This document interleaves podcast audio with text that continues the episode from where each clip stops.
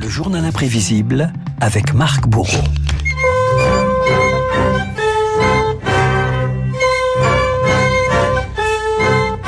Marc, les, images ont fait le tour du monde. Hein. L'Académie nationale de musique classique de Kiev en concert, hein, place Maïdan mercredi dernier. Un geste de, de, courage alors que la Russie poursuit ses raids dans toute l'Ukraine. L'occasion de revenir euh, sur la musique pendant la guerre qui aussi tente de contrer le bruit des bombes.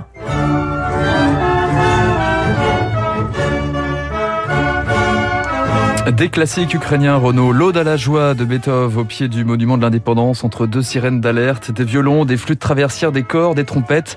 Et à la baguette ce jour, ce mercredi-là, le chef d'orchestre Herman Marakenko. Ce concert est une action pour la paix, la chose la plus importante de l'humanité moderne. Avec ce concert, nous voulons soutenir le président Volodymyr Zelensky, qui a appelé, appelle et appellera tous les gouvernements du monde. Arrêtez la guerre en Ukraine.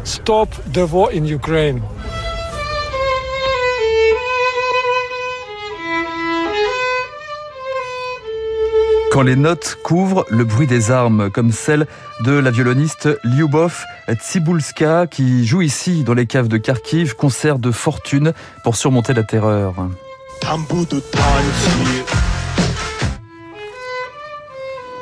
Un autre musicien Renaud, on vient de l'entendre dans un autre registre, et lui sorti à l'air libre pour appeler à la paix.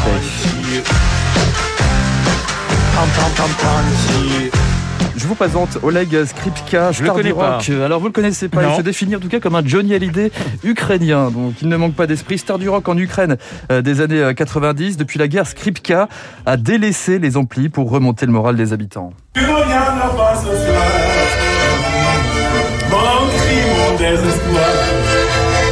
Comme ce concert chanté en partie en français pour le personnel médical de l'hôpital pour enfants Dokmadet à Kiev, Skripka distribue aussi des vivres aux soldats de son quartier, érige des barricades avec des, sacs de sable et le fait savoir en français toujours sur les réseaux sociaux.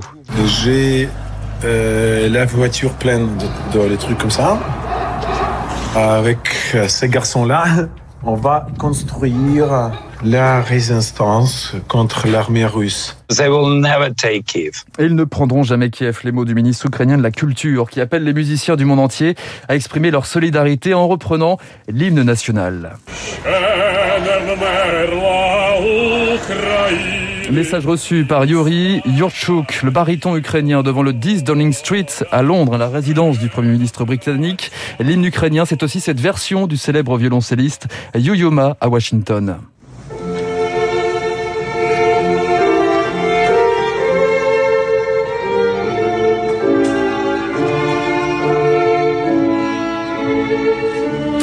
Qui résonne aussi dans plusieurs salles célèbres en Europe.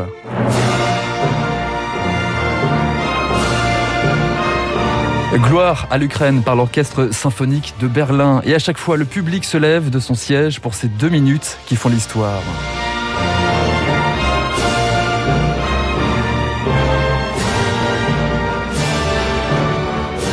C'est tout un symbole, Renaud. À la baguette, le chef d'orchestre moscovite Vladimir Jurovski, la guerre qui plonge justement la musique classique russe dans la tourmente, la soprano Anna Netrebko, les chefs Valérie Gergiev et Tugan Sokiev, déprogrammés et démissionnaires en raison de leur proximité avec le Kremlin.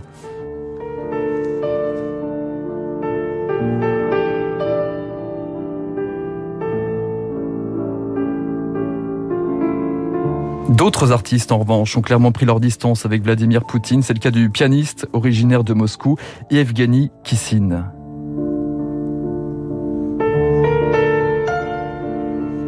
Evgeny Kissin et des mots très forts contre les bombes du Kremlin. La guerre, c'est toujours du malheur, des pleurs, du sang et la mort de milliers, voire de millions de personnes. Les criminels nazis qui ont fait la guerre à l'Europe ont fini sur la potence ou la prison après les procès de Nuremberg. Pour ceux qui échapperont à un procès, sachez que vous subirez le jugement de l'histoire. Dans la mémoire des générations futures, vous resterez à jamais des criminels sanglants. Renaud, on termine ce journal imprévisible par ses applaudissements. Et l'étreinte émouvante sur scène entre la soprano Lyudmila Monastirska et la mezzo-soprano Ekaterina Gubanova après une représentation d'Aïda de Verdi. C'était fin février à Naples. L'une est ukrainienne, l'autre est russe. Un message de fraternité dans des heures sombres. Le virtuose ne sert pas la musique, il s'en sert, disait bien Jean Cocteau.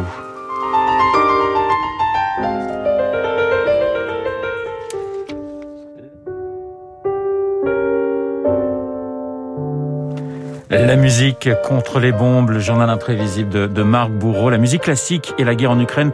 C'est à suivre aussi sur le site internet de Radio Classique, radioclassique.fr. Je vous rappelle mon invité à 8h15, le général Vincent Desportes, pour évoquer entre autres la question de la défense européenne. Merci Marc, je vous souhaite un excellent week-end. Dans un instant, nous allons retrouver David Barou.